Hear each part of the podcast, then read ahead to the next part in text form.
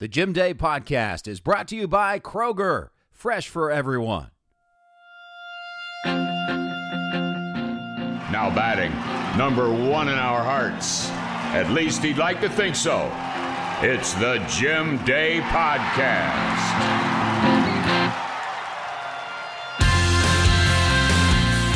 Hi, hello, and welcome again to the Jim Day Podcast. Thanks for clicking on us or checking us out. Uh, we really appreciate it, and we are presented by Kroger, and so glad to have them aboard.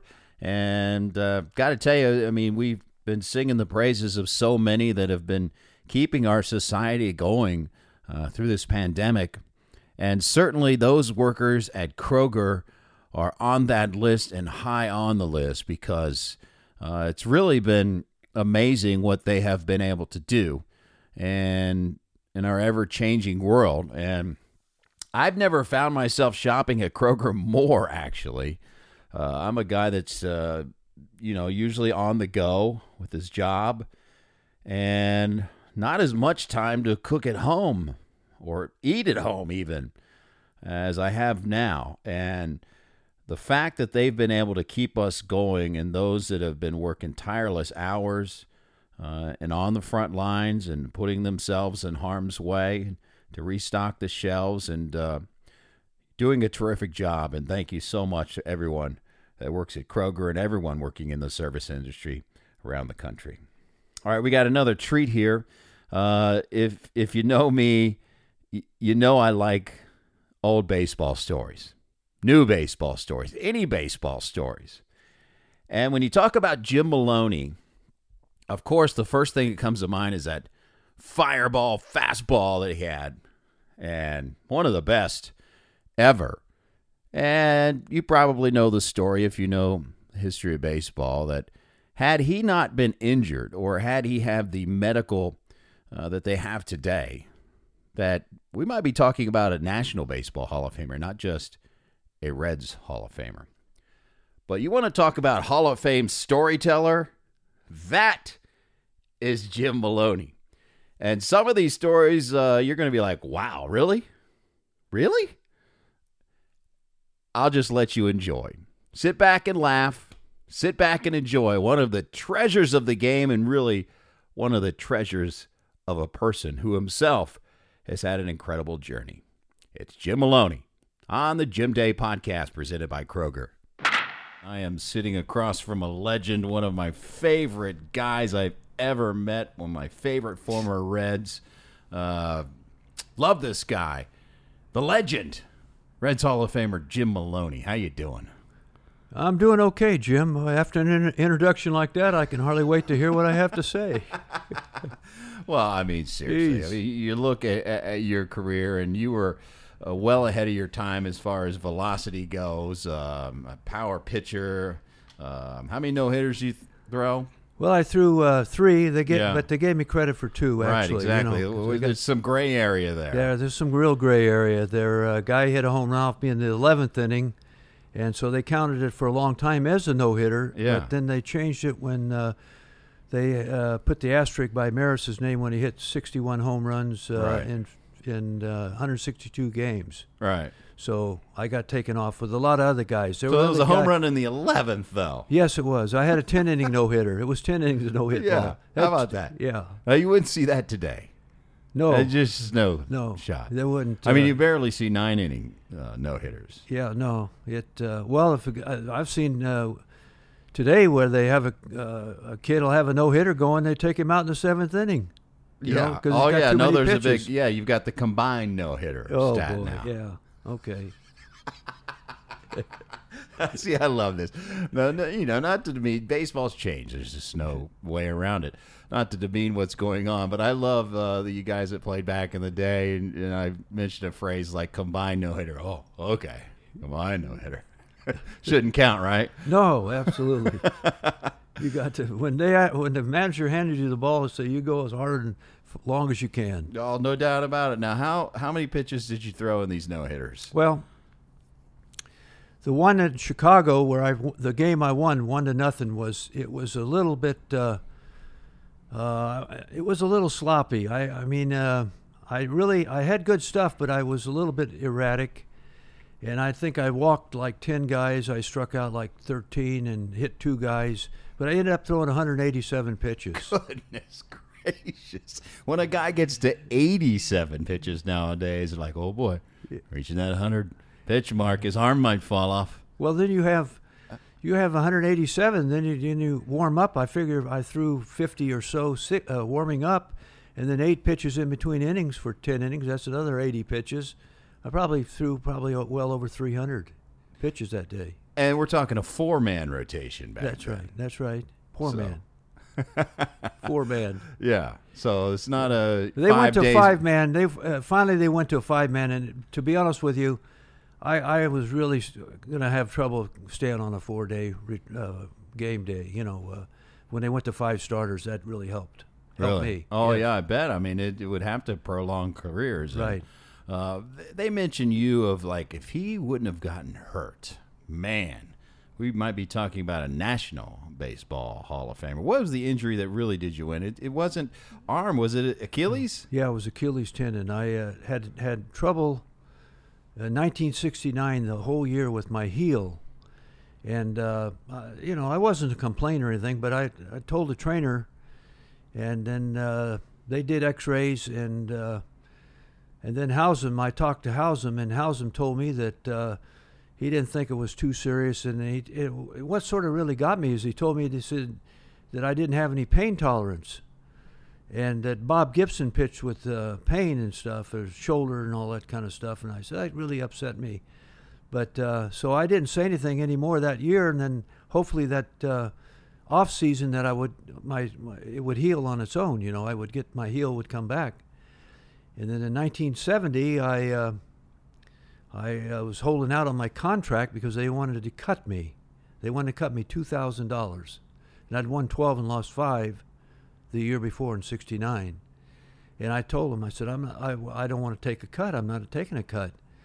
And so then uh, I started spring training late. I did. I finally ended up signing, and uh, I took a two thousand dollar cut. That's the way they, they things were. And uh, Wow, to think So, of uh, uh, two thousand dollar cut. yeah, in That's, those uh, days, I mean that. But anyway, uh, spending money that's walking around money nowadays. yeah that uh, it's um, so we uh, when I started running in the outfield it, my heels started bothering me again and so I just didn't say anything I, I built up a little sponge in my heel where my heel would stick a little bit out of my shoe where the the back end of the shoe wouldn't rub around the back part where my Achilles inserted in there so it gave me a little relief when I pitched but when I pushed off to run that's when it really bothered me so I started the third game of the season against the Dodgers and came up to hit the first time, hit a ball up the middle and took one step out of the uh,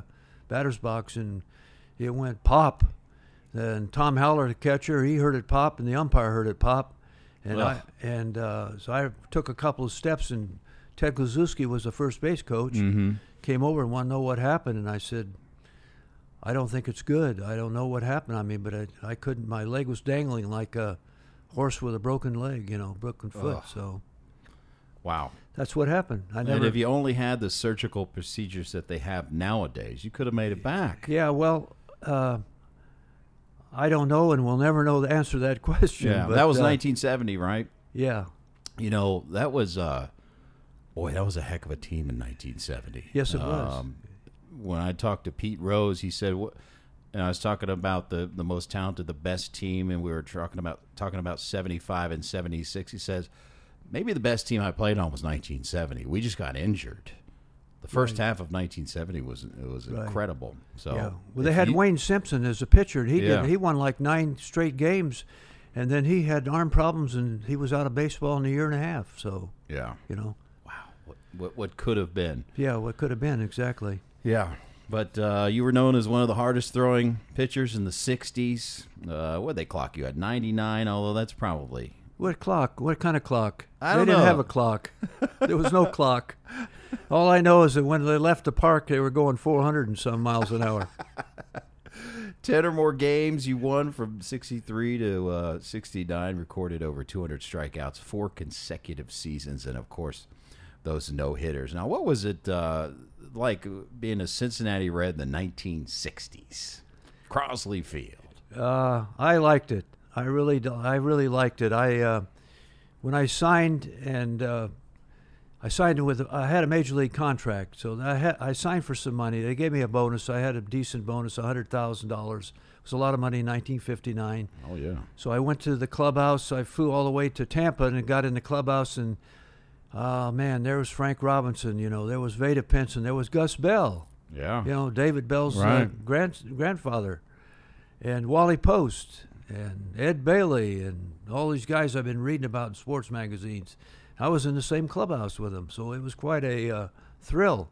I just sort of shut up and sort of listened and sort of took direction. And I had signed on April Fool's Day, which was April 1st, 1959. So when I got to the Tampa, the team broke camp like April 5th. So I was only there for four or five days, and then they sent me to Plant City uh, with the other minor league teams, and uh, I hooked. I was on with uh, Johnny Vander Meer. Johnny Vander Meer was my manager in Topeka.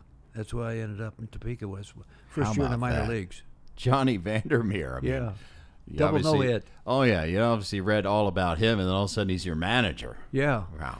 Uh, That's a record that'll never be broken. Oh, no chance. It might be tied, but uh, to break it, I, I don't know if that'll even ever be tied in today's baseball. Oh no, know. not I- today's baseball. Ah, forget it.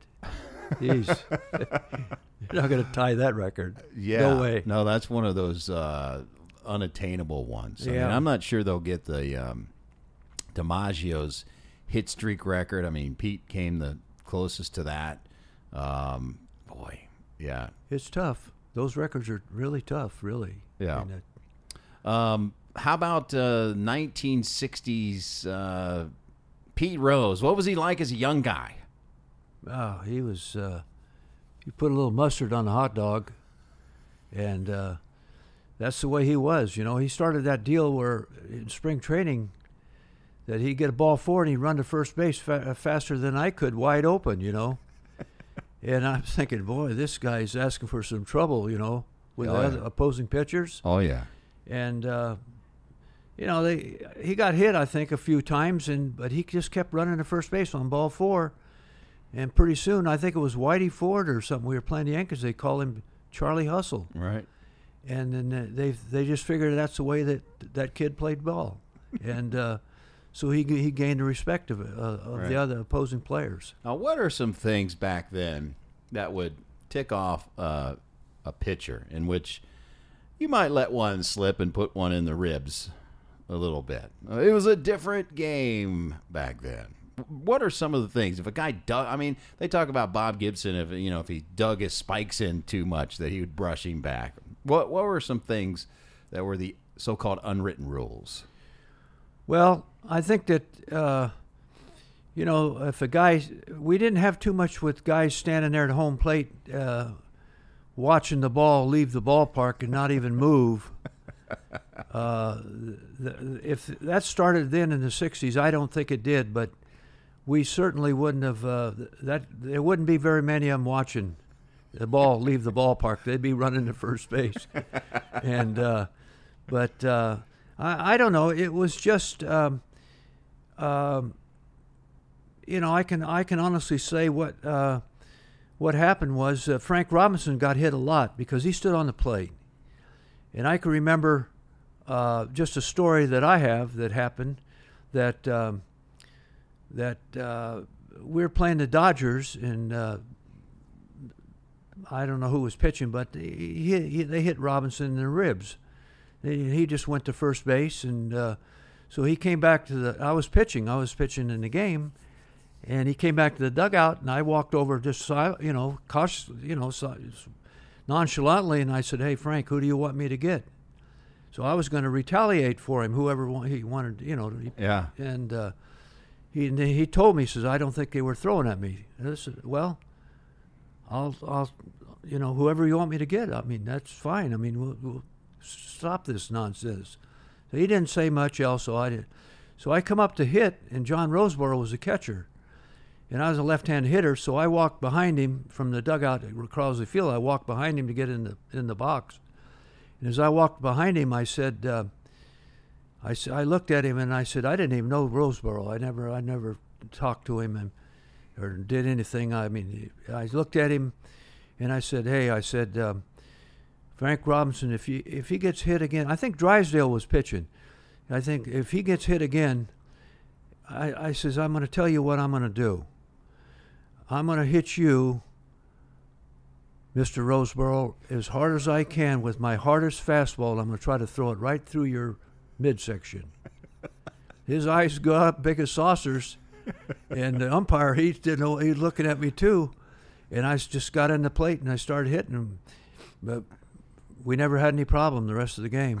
Heck yeah, because you threw triple digits with the fastball. But anyway, I don't know if that had a deal, but I certainly told him that we're not going to tolerate that stuff. You know, players could ma- uh, players managed the, the the stuff that went on the field in those days.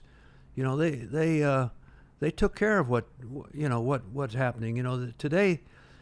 Uh, one of the big things that get me is the fraternizing that goes on. I, I can't stand that.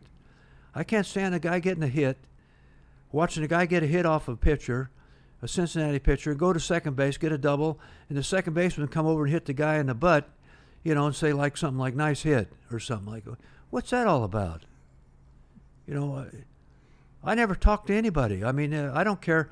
Uh, I know guys have friends that get traded. We did too, but I never. You know, if you want to talk to somebody, a friend, you talk to them after the game. Yeah. No, I'm with you. It took a long time um, for, you know, because it gradually started changing, especially the free agency and how frequent it is, and guys going to different teams now.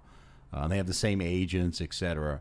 Um, but back when you played, man, the, there was just no fraterni- fraternizing at all. No, I mean, you- you- look at hockey. Those guys all played in different teams and stuff. You never see any uh, fraternizing the, at the before the game or Right. after, and, eh, after the game they go to dinner or something. But Yeah. you know that's that's the way I. I mean, that's just the way I was brought up. I can't stand it. I cannot stand guys putting their arms all over each other while the game's going on and how you doing, nice hit. Uh, you know, hey, forget it.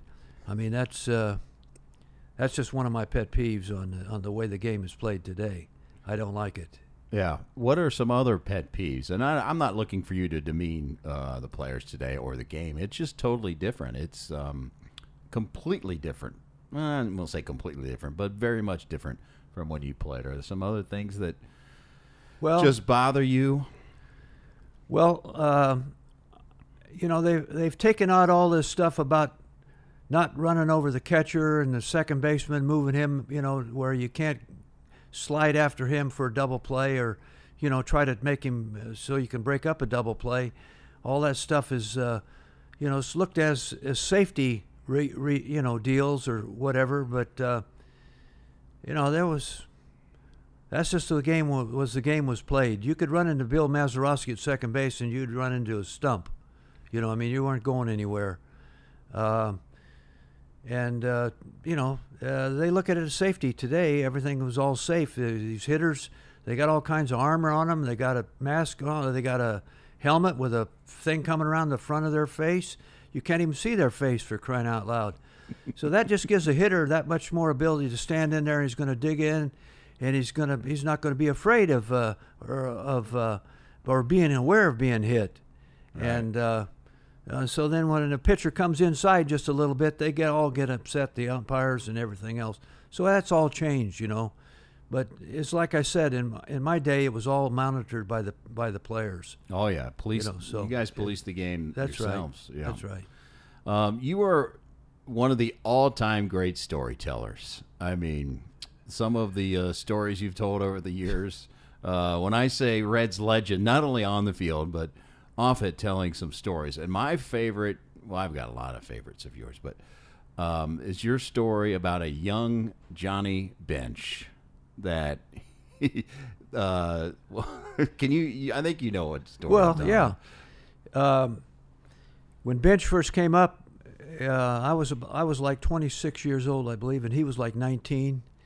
And everybody knew he he came in from uh, Buffalo. I think they brought him up from Buffalo. He was in Buffalo, and everybody knew that he was a Hall of Famer. I mean, just the way he carried himself at that time. I mean, he was, but he was awful cocky. I mean, he was, uh, he was arrogant to be around. I mean, he just thought, you know, he was hot stuff, and which he was. He could back it up, you know, like a Yeah. Muhammad Ali, more, Right. you might say. And uh, so, anyway, at that particular time in my uh, my career, I was uh, fooling around with a uh, uh, spitball, and. Uh, Now, The- was it actual spit or was no, it a no, foreign no, substance? no. I was just. I'm going to get to that. But, uh, but it, uh, but it, it was a. Um, uh, when I was home in the winter, I, a friend of mine, my uh, that delivered two of my children, uh, was a doctor, and uh, he was a Yankees fan, and he liked pitching. And he's and we were talking about spitballs because of Whitey Ford was throwing them in those days, and he says, "Why don't you ever try this KY jelly?" And I, I said, no. So he gave me a, uh, I don't know, 15, 20 tubes. I took him to spring training with me. So anyway, I had been working with a KY jelly ball, you know, like a spitball. And I threw it hard. And if the catcher didn't know it was coming, he couldn't catch it. I mean, it would bust out, uh, it'd come up to the plate and explode. And they couldn't hit it. I don't, I don't remember anybody ever getting hit off of it. But I didn't throw it that much. I just threw it when spots where I needed to. Yeah. Like a guy on third base Right. with two strikes, got the KY jelly ball going, and it's adios. It's over with. And so anyway, so we go over the hitters before the game and bench. You know, he says net, and so I tell him, I said, John, I says I got this KY jelly ball, and he just was brought up, and he says. Um, and I says, I think we'll need a sign. You know, you'll need a sign so uh, you'll know it's coming, so you can adjust. You know, to catch the ball. He looked at me and he says, "You throw it, I'll catch it." I said, "Oh," I said to myself, "Oh boy, this guy's you know okay." So we started the game. I didn't say anything. So I wasn't going to throw it with anybody on base or anything. So I waited. I got two outs, and two and and nobody on in the first inning, and I loaded it up. I had it on the back of my neck. I had it under on my belt, and so I could just go in between. I get it on my two fingers and put it on the smooth part of the ball, and um, so I loaded it up. And he called for a fastball, and I threw it, and, and he put his glove up, and he didn't even get a glove on it, and it dropped so fast it hit him in the foot, hit him in the toe, and you know off the end of the shin guard there, and he went down on one knee and let out a ooh, you know, noise. It, were at Crosley Field, and so the ball caromed off, and so I figured, well, he's going to say something now. He just said nothing. He got a new ball, threw it out to me, so I got him out. The next inning, same thing. I got two outs, nobody on, and I loaded it up with a KY jelly, called for a fastball, and I threw it, and I let it go a little bit on a high, about a shoulder high, and it he jumped up off his crouch crouch and it ball went up and then the ball started to explode down and he didn't get any anywhere near it and it hit him in the cup. It broke his cup in half. It cracked his, ca- his cup in half. So he goes down on all fours on home plate at Crosley Field. There's 20,000 people in the stands and he's going ooh ooh ooh. He sounds like a wounded buffalo and uh, so I walk up there and he's laying on. He's oh, oh. The trainer comes out and they turn him over on his on his back, and you know how they pull up his belt. You know Yeah. they do that thing because it's bothering Right. him down there. And he's pulling up. Oh, about ten minutes went by and he finally gets up and shook himself. And so I got a ball from the umpire. And and I started to walk back to the mound. I got up to the mound. I turned around. There's Bench right behind me. He's looking at me and he's got his helmet up on his uh, mask up on his helmet and he says, "I think I need a sign for that pitch."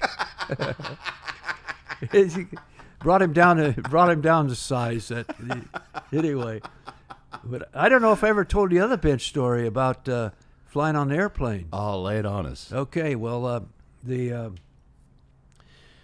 he, another thing is when he, he's from Binger, Oklahoma, he didn't like to fly Really? And uh, he was leery of it. He'd never been on much of a plane deal, so he got into Tampa, and uh, so they had a list right away. They put guys that were going to Miami, so we'd fly over to Miami, and they'd play two or three games up uh, Pompano Beach. That was Washington, then they had West Palm was Atlanta, and then Miami was uh, uh, Baltimore. Baltimore was in Miami in those days. So we'd fly to uh, Miami and then play two or three games and fly back to Tampa. So anyway, we're all sitting there, and he's saying, "Boy, I hope I don't even. I don't hope I don't go on that trip." I said, "Why?" He said, "Well, I'm a little leery about flying." I says, "Ah," I said, "Don't worry about it." I says, "Whatever." So I went over there, and my name was on it on the list because I was going to start a game. I don't know with Pompano or something. I had to be on the team, so and his name was on the list. Oh, he's so he's going. I said, "Listen," I says, "Just meet me out there at the at the plane." Well, I said, "When we go on the bus," I said, "You want to sit next to me? I'll guide, I'll get you through this thing." Okay, okay, I'll, I'd appreciate that. Okay, fine. So he was he was calming down a little bit, and he says, "So we got out there and we got on the plane, and they had these uh, DC three or DC six Bs. They had four motors on each, or two meter, uh, motors on each wing. It was just before we started flying jets." And that plane was a fine plane. It would go about like 375, 375 miles an hour. So anyway, we had the same crew all the time, and they would come on the fifth inning of an exhibition game, and they'd sit there and watch the first five innings, and then they'd go back out to the airport and get the plane ready. 'Cause at the end of the game, we were going to bus out to the airport and get on the plane. So anyway, they stayed, they got, they left, and uh, we finished the game. We got dressed, and we go out to the ball, out to the uh, airport in Tampa there. There's the plane, so the bus pulls up, and we get off and get on the plane, bu- and Bench sits down next to me. And I says, "Now don't worry about anything, John." And he says, uh, "This guy's been flying our flights. He's Captain Al. I didn't even know what his last name. He called himself Captain Al. Always had his tie on crooked and his hat off, cocked off to the side. And uh, he didn't look any more like a pilot than I did. But uh, he flew. He flew our plane. Anyway." I says, okay, so he gets the deal there and he says, uh, clicks on and says, hi, this is Captain Al, guys. He says, boy, that was a great game today. Frank Robinson hit the home run. Nice going, Frank. He says, I'll get up as soon as we get out here and warm up and get taked off. He says, I'll, I'll get back to you and I'll give you information on the flight over to Miami. Talk to you later. Bang. So then he starts swarming each engine up, you know, and it goes, you know, starts that noise and a big puff of smoke comes out and Bench jumped back in the seat. I says, don't worry about that. I said, every one of them going to have a puff of smoke come out of their engine. That's just part of the deal. Then they're going to rev them up a little bit and then we're going to taxi out. Then they're going to synchronize these engines at the runway before he takes off. Oh, okay. So he got all going. He said, we started taxiing out. Got out the end there. And so anyway, he started revving one in. Oh, and the plane started shaking a little bit. And he said, I don't, I don't like this. I don't like the way this thing's shaking. I said, it's got the brake on. Said, we don't. He's got to do this to synchronize these engines so when we take off, it's they're all going together in the same speed. So anyway, he says, okay, that's good. So anyway, he takes off, gets up.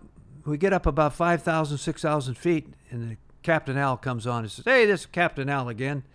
He says, we're going to have a nice little easy flight over here, little puffy clouds. He says, we'll be up around 10,000 feet. We're coming over here to Miami, about an hour flight from here. So he says, I just think you guys just need to sit back in your seat and relax. And oh my God, no! Click. Total silence. Bench jumped back in his seat. His head hit the back of the seat. And I, I was a little bit shook up too because I'd never had that happen where the guy said something like that and then just cut the sound off. And everybody was looking at each other on the plane. The plane seemed to be okay. So then uh, about a minute, long minute went by, and uh, it clicked on again and says, "Hey, this is Captain Al again. Sorry, guys." He says he's sort of laughing. He says, "You should." Yeah. He says, "You guess what have happened to me?" He says, "You never would have guessed happened to me." He says, "The stewardess came in, and she said she tripped on the the, the thing here, the thing on the floor." And spilled the coffee and cream all over the front of my pants. He says, You ought to see the front of my pants. And Bench jumped up. He says, You ought to see the back of mine.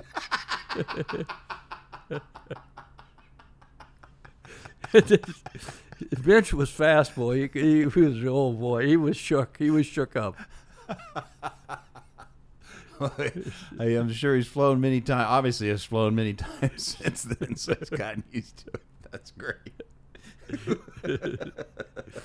Anyway, that's Uh, uh, that was one of the b- two bench stories that deal this and that, and uh, then there was another story we had that I in spring training that happened right away. I never been around major league ball players, and so I was just shut, shutting up and listening. And they had the uh, in Al Lopez Field there in Tampa. They they had the off, alpha, the uh, uh, lock, lockers alphabetically you know set up. So Don Newcombe was finishing his career with Cincinnati at that time. Yeah.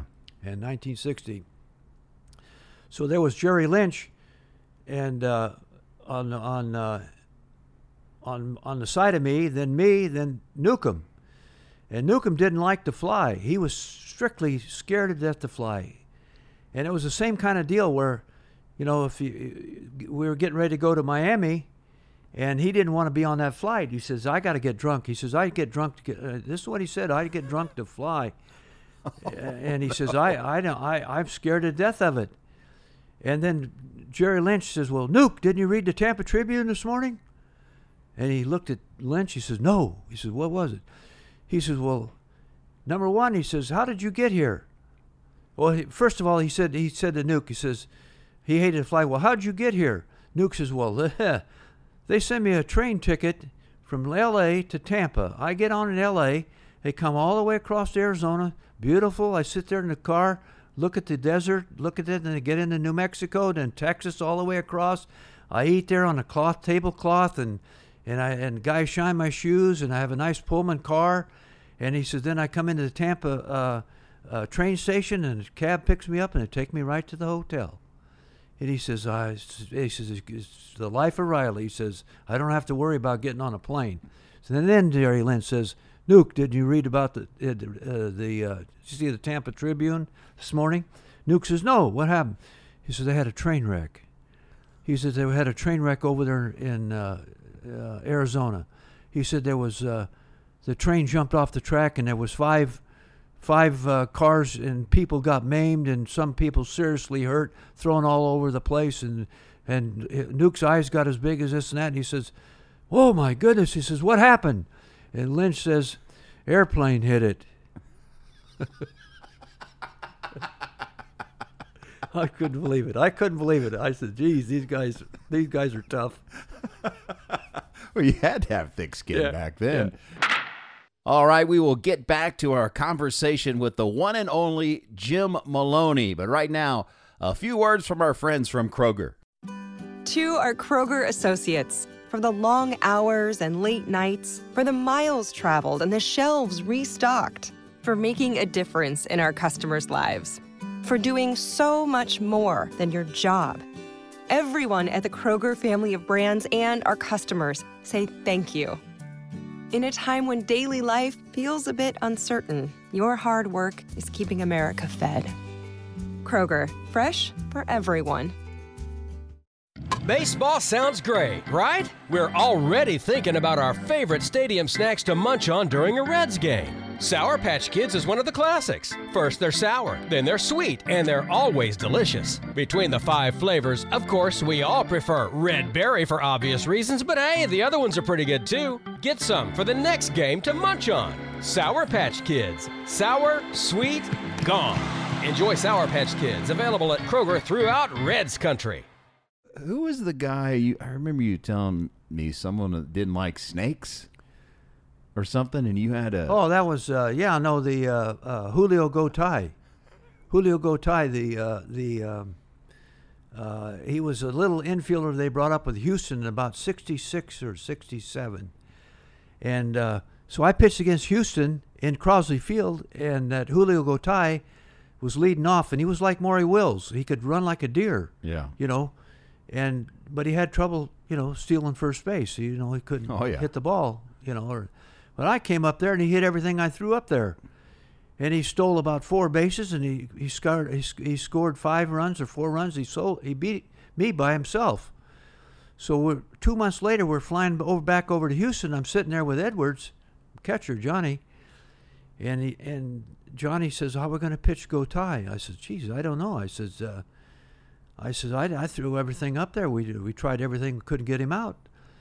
And so then uh, Pat Corrales was sitting behind me, and he and he leaned up and he said, uh, "I played against Gotay in in in uh, winter ball." and he says he has trouble with the uh, off uh, off speed pitches, the curveballs, And uh, but he says, I'll tell you what. I said he's deathly afraid of snakes. Go and uh, and I said, what do you mean? He says he says you just start talking about a snake, and he'll he'll run. He'll run the other direction. He's deathly afraid of snakes. So I says, wow, wow. I said, okay. So over next to the Rice Hotel, there was a, novelty shop, and I was always fooling around the novelty shop. I got all kinds of stuff that I'd pull out, you know, different jokes and all that kind of stuff. I like to do that kind of stuff. So I went over there, and I bought a snake, a rubber snake, and it was a it looked like a coral snake, looked like a real one. It was about a foot long, and it jingled real good. Had a it, was looked like a real snake. So Edward says, "Well, what are you going to do with it?" I said, "I'll tell you what we're going to try to do with it." I says, "When the Gotay comes up, he's got that thing where he comes up to the plate, and he and he puts the bat out right in front of him, and then he lifts the bat up in the air, and then he drops the bat down on the plate to cross the plate with his bat, and then he's ready to hit, and that's the way he does it." And I says, "I said." If we get it okayed, I says, when he puts the bat out, and when he lifts the bat up to the top, top point, the top of the dome, you throw the snake on home plate. and then when he comes down with the bat, we'll, you know, I don't know what's going to happen, but it's, it's, you're going to see it. So John says, well, that's a good idea. He says, let's go. So anyway, the Astrodome, when you go out to the field, you go by the uh, the umpire's uh, room there. So I went in there and I knocked on the door, and they opened the door, and Ed Vargo. I got along with all those umpires. I so I told Vargo, I said, "This Gotay guy's afraid of a snake. We got a rubber snake leading off." I says, "We're going to try to get it on home plate." I says, "If we throw it out there, he says, uh, you okay with that?" He says, yeah, "Absolutely." He says, "Go for it." the umpire said, umpire okay. said, "Yeah." Oh my God. yes. So anyway, he says, "Okay." he says, "Okay." So we, I go back up there. So we get ready for the game, the warm up and and uh, so we we get it with the the, the uh, bat boy. We told the bat boy to stand out there, and when you see that snake go out on the home plate, whatever happens, you immediately run out after the whatever happens. You and get the snake, get off the field, and go back and take it up to the clubhouse. Get it out, get it out of the way. Don't nobody can find it. So he said, okay, he would do that. So we had that programmed out. So anyway, Gotay comes up and so, you know, Harry the Hat Walker, he was the manager. So when you the game starts, there's a lot of people sit in the stands. They don't really see, pay too much. Uh, you know, it's just something happens. So anyway, he comes up to the plate and he puts his bat straight out and bent. And uh, Johnny he gets the snake out of his hip pocket and he holds it in his hand. And this Gotay puts the bat up toward the dome, up on top, and he threw the snake out on home plate. And when that Gotay put the bat down on the plate, he looked and he saw that snake. He threw the bat, almost hit the top of the Astrodome. He threw it up in the air. He let out a, scr- a scream like a, uh, a, wild Indian, a banshee call or something. Uh, ah! And he, when he hit, he jumped up about four feet off the ground. And when he hit the ground, he was running he ran into the dugout and went all the way up to their clubhouse and locked himself in the clubhouse. he went clear. Huh? He went clear up the tunnel. Yeah, he left. So then, Harry the Walker, Harry Walker comes out here. He don't know what happened, and he's got he's mumbling. He says, well, "Vargo, well, what what happened here? What happened to my guy?" And Vargo says, "Get a hitter, get a hitter in here." He says, "We're going to start this game." Oh, oh, so he goes back to the dugout and so Vargo's looking over to the dugout, and he's sort of smiling through the t- deal there. You know, he's going well with it. And uh, so here comes uh, uh, uh, Walker again. He says, "What did you do to my guy out here? He's up in the clubhouse, and he's locked himself in the in the uh, in the closet, and nobody can get to him. He won't come out. What did you do to him?" He says, "Get a hitter in here. I'm going to call this game." so anyway they put Bob Lillis in there, and uh, I got him out 0 for 3, struck him out three times. We win the game 4 to nothing. so you, you, more, you almost have to do what you have to do. I can't believe the umpire was in on it. Yeah, they they they go. They didn't. Uh, then another time I was throwing that KY jelly bar uh, deal, and I, we were at uh, Bristol was managing, and I was pitching against Gaylord Perry, who threw a grease ball every pitch. Every pitch. Every pitch. And it just go down a little bit. It go down a little bit, not much. So I didn't even have my I had my KY jelly with me, but I didn't have it on. I wasn't even going to mess with it, start out with. So anyway, Rose went up to hit. He hit a ground ball. He hit that. He hit the spitter on top of it, and he hit a ground ball second base. So he comes back to the dugout. Those dugouts at Candlestick, they didn't have a thing. You just stood up in there, and he's yelling, standing up. He says, "Check the ball, uh, Burkhart. Burkhart, Ken, check the ball. Burkhart, check the ball. Throwing a grease ball. Check that ball." And Burkhart's looking over at him. Check the ball. He says he's not this and that. So then Bristol comes over to me. He says, "You got your KY jelly?" And I says, "Yeah." He says, "He says get greased up." He says, "I want you to start throwing a KY jelly ball." So I says, "Okay." Get greased up. I love that. So anyway, he says, "I got, I put it on me." So we get out. I have to go out. So I warm up. So the first, so bench, bench had to sign in those days. You know, we had to sign. He would. Uh, Oh, yeah, after yeah, you he'd give me a cracked his cup so he half. know what was coming. you know, he would give me like, uh, hit the end of his glove dealer, and I'd hit my my knee, and that'd mean I had it loaded up, and he could look for it. So anyway, I told Bench, I said, Bristol wants me to throw a few more grease balls or uh, KY jelly balls. He says, okay, we'll, we'll get to, to get at Gaylord Perry. So anyway, the first pitch I throw, the first grease uh, KY jelly ball I throw, it exploded, dropped. Their dugouts yelling, "Hey, Burkhart, check the ball! Check the ball! He's got something on that ball. That ball, didn't you see how that ball was? What's wrong with you? Check the ball!" And Burkhart, he's looking over their their dugout. He's yelling. So then I throw another one. Same thing. Hey, check the ball. What was that pitch? What was that pitch? You're yelling. What was that pitch? Burkhart, he rips his mask off. Boom. He takes, stomps over toward their dugout. He gets halfway over there, and he says, he's got veins coming out of his neck. He says, I don't know what the heck kind of pitch that was, but whatever it was, it was the best one I've ever seen. Play ball, you idiots.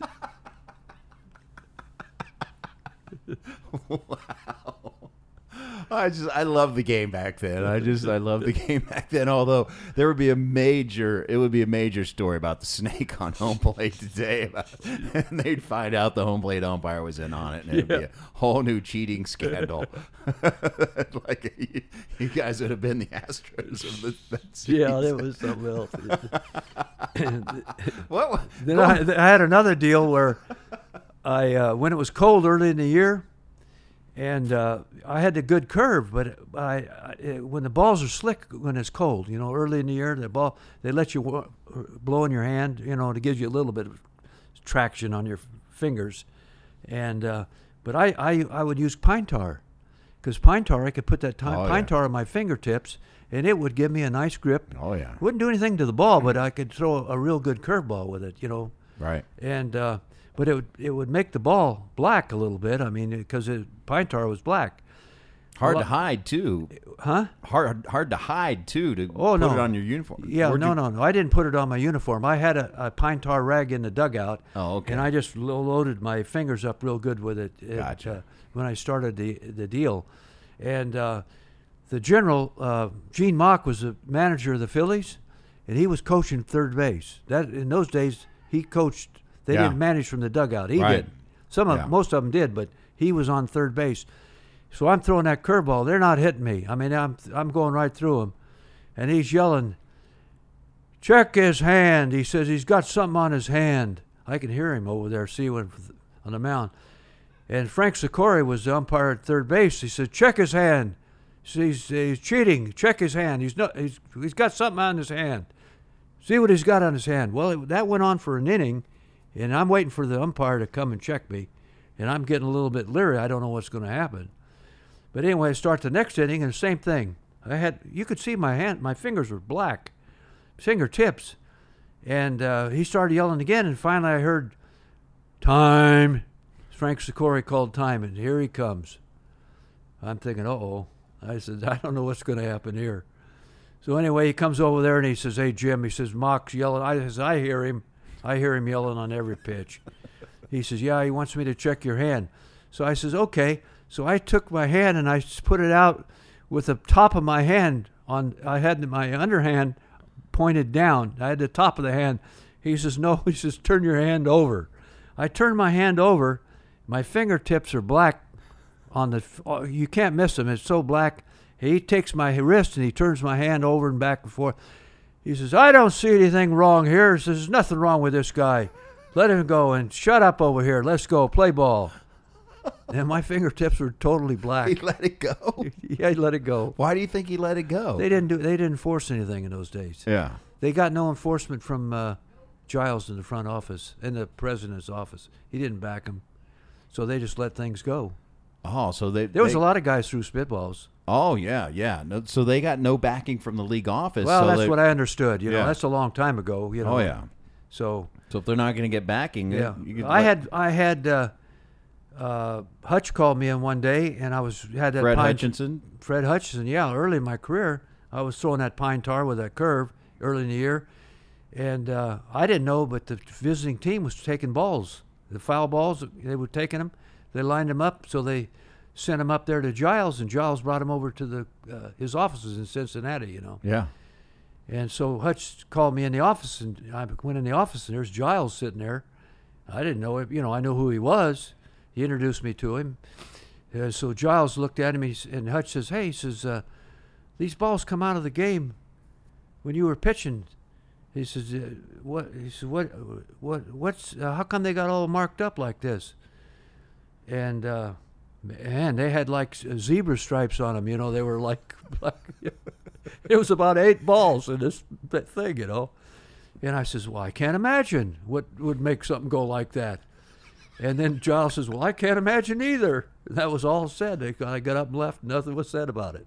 wow, Had the proof right there. Yeah, yeah. And Hutch says, Hutch says, "Well, I'm, that was a good answer." He says, "I like that one."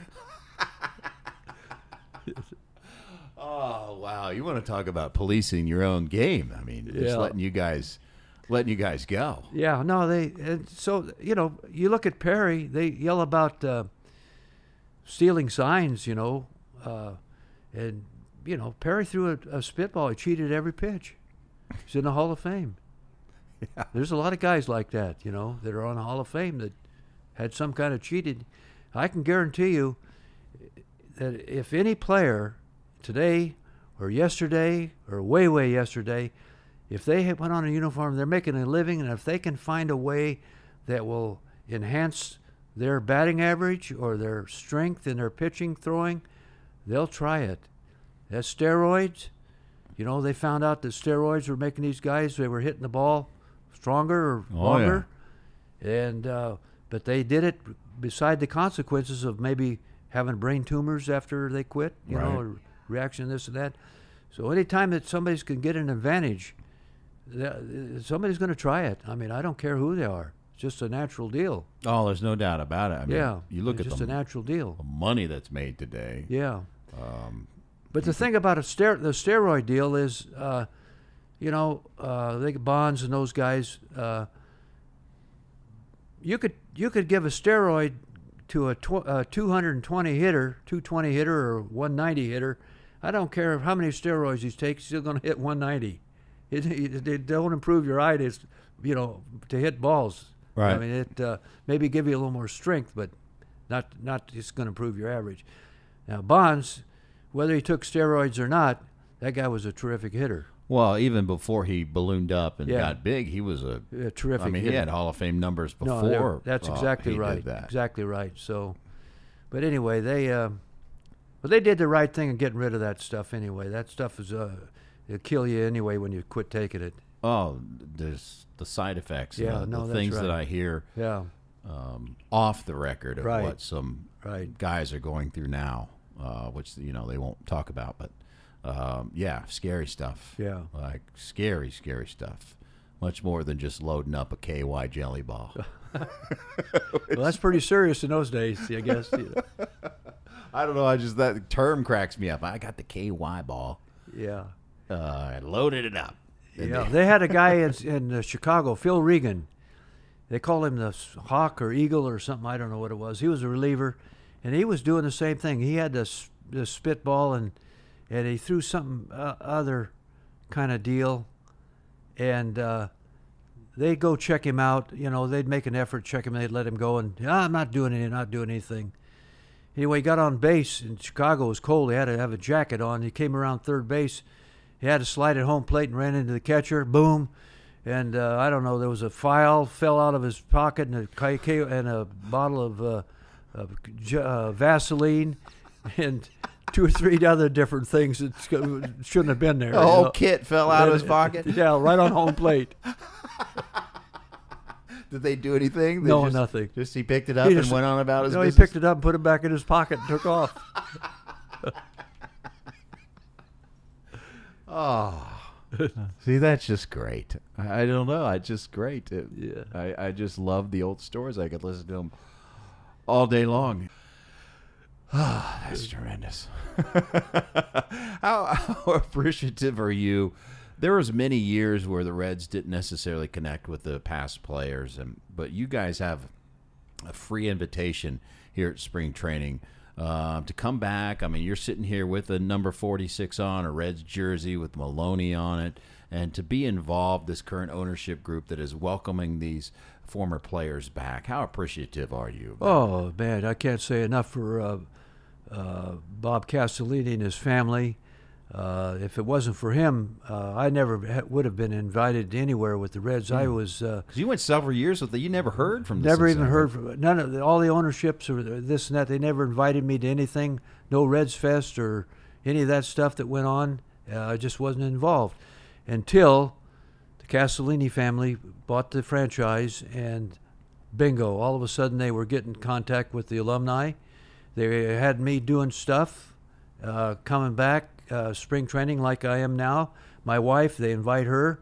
Uh, we get to go to a couple of nice uh, uh, social parties with the owners, and uh, Which I'm thankful for because that's how I got to know you at these. Yeah, that's right. These That's right. gatherings. And uh, we're very, very appreciative. I, I is, is when I come out here and I put this thing on, even though I'm 79 years old, I uh, it brings me back to spring training. I mean, it takes me, you know, back in my mind, you know, memory yeah.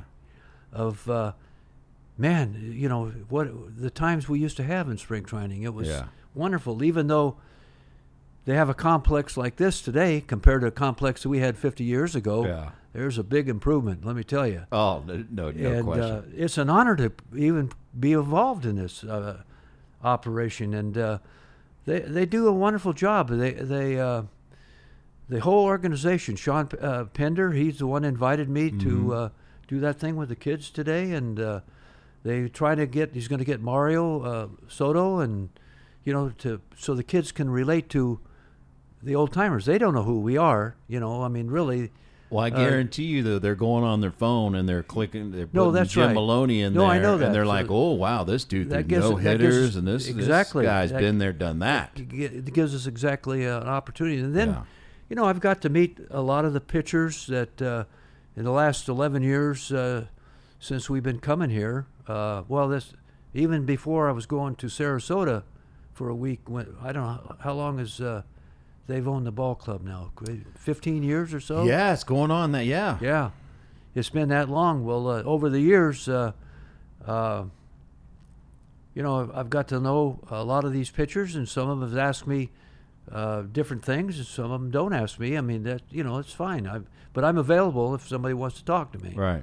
So- no, I, I think it's it's tremendous. Uh, the Reds have such a, a great history. Why wouldn't you want to bring back these players? No, that's Uh, right. And it's been an open invitation, as I said, and it's just great. You you, you don't know who you're going to see from one day to the next, whether it's you or the aforementioned Johnny Bench has been out here. Barry Larkin, Eric Davis are out here on a daily basis working Right, with these right. players, and um, just guys come in and out. I think it's tremendous. Right. Um, you uh, Fresno native. You're still in Fresno, right? How are Yes. we doing today? You mentioned Right. you're 79 years young. Yes, Um, be 80 in June. 80 in June. Yeah. God bless you. How uh, how are things? How's how's life on everyday basis for Jim Maloney Uh, nowadays? we're fortunate. I've had some bumps in the road health wise. Yeah. Uh, but uh, as today is, I'm getting along pretty good.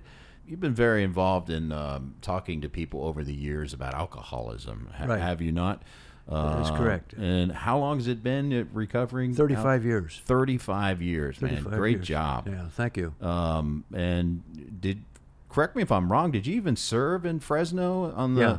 No, I worked. I, I, I became a drug and alcohol counselor. I went Yeah. to school and became a. And then I ran a uh, uh, alcoholism and drug abuse council. I ran a place. Uh, it wasn't a treatment place, but it, we uh, d- went into schools and talked, and uh, I did a lot of that. And uh, uh, we did a lot of assessments. I did a lot of assessments and referred people to where they could get help, you know, and uh, this and that. But that was one subject I did talk about with the kids this morning. Did you really? Yeah, and. Uh, How did you share it? What did you say no, that I ran into yeah, some no, problems? I told them about my my deal where I had problems and uh, and uh, that you know you're responsible for your own behavior. And I said in baseball there's a lot of spare downtime, and uh, the guys like to go to bars and drink, and that's part of the deal. And if you do that, and you can drink one beer or two beers, and that's it, that's fine.